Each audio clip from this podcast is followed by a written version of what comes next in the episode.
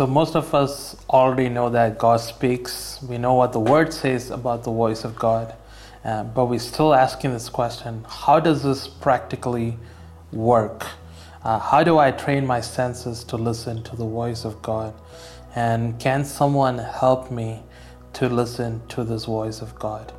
Uh, in this episode, we're going to look at why listening to God is not just something nice to have, uh, but it is required for us to complete our purpose on earth. And how can we train our senses to listen to the voice of God? Thank you all for joining us today. If this is your first time, uh, would you consider subscribing to our channel? And if you've already subscribed, please take a moment to turn on the notifications so you can get uh, instant alerts for the episodes uh, in the upcoming weeks. So, can I really train my senses to listen to the voice of God? Uh, the answer is yes. In the Old Testament, if you look at the life of Moses, uh, it says in Numbers that Moses uh, heard the voice of God from the Ark of the Covenant. It was an audible voice. And I know what some of you are already thinking. I wish I had what Moses had. Uh, but if you look at Hebrews 3 and 1 Corinthians 3, uh, this is what it says. It says that the New Testament believer actually has it better than Moses. Can you believe that? Moses had access to the audible voice of God, uh, but the New Testament in Hebrews and 3 and 1 Corinthians 3 talks about how we have it better than Moses uh, because no longer you have to wait to hear uh, for a voice from the outside, but the Spirit of God dwells in you and me. And God is not just speaking from the outside, but for us as New Testament believers, God is speaking to us from the inside out. Uh, so, who is this helper? Who is this one that can help us to train our senses? It's the Holy Spirit. Uh, and so, Holy Spirit is the connector between heaven and earth. Holy Spirit is the connector between the voice of God and creation itself. Uh, and we were talking about how it is important to learn the language of God in the first few episodes of the series. And guess who better can teach us about the language of God, who knows how God speaks other than the Holy Spirit. I don't think you can find anyone else better that can teach you about the language of God Himself. Uh, so, why the Holy Spirit? I'm sure that's a question.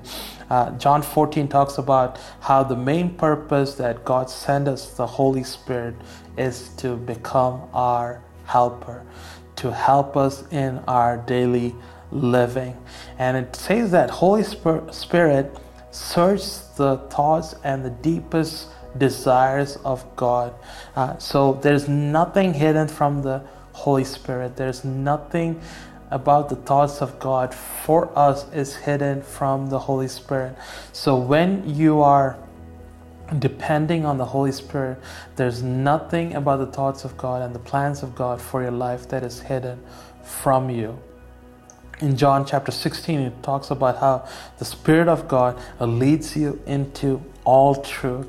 Uh, in fact, if you look at it, the Holy Spirit plays a major role uh, in helping us to figure out the will of God for our life.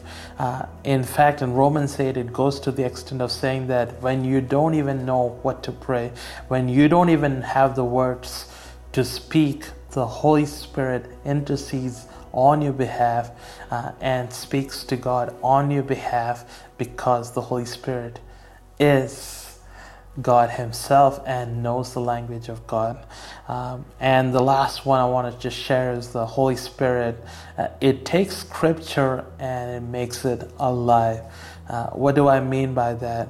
Uh, the Bible itself uh, is just text if the Holy Spirit is not in it. Uh, that's why many times we can read the Bible and we don't get anything out of it, nothing stands out of it. But as soon as you depend on the Holy Spirit, as soon as you say, Holy Spirit, speak to me, even the word becomes alive and it starts speaking into your present, into your circumstance, into your situation. So the Holy Spirit is what makes the word come alive. So the primary way that God speaks to us now is through the Holy Spirit. So if you want to know God, if you want to get close to God, if you want to learn this language of heaven between God and you, there's no one better that you can depend on. There's no one better that can train your senses to be active to the voice of God than the Holy Spirit.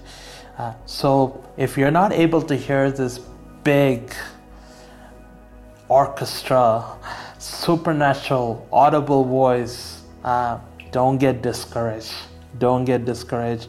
Ask the Holy Spirit, who already dwells within you, to share with you the thoughts of heaven, to share with you the desires of God, to share with you the plans of God, because nothing is hidden from Him.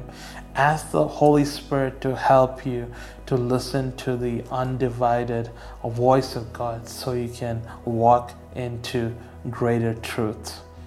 I pray that this bless you. We'll see you next week. God bless.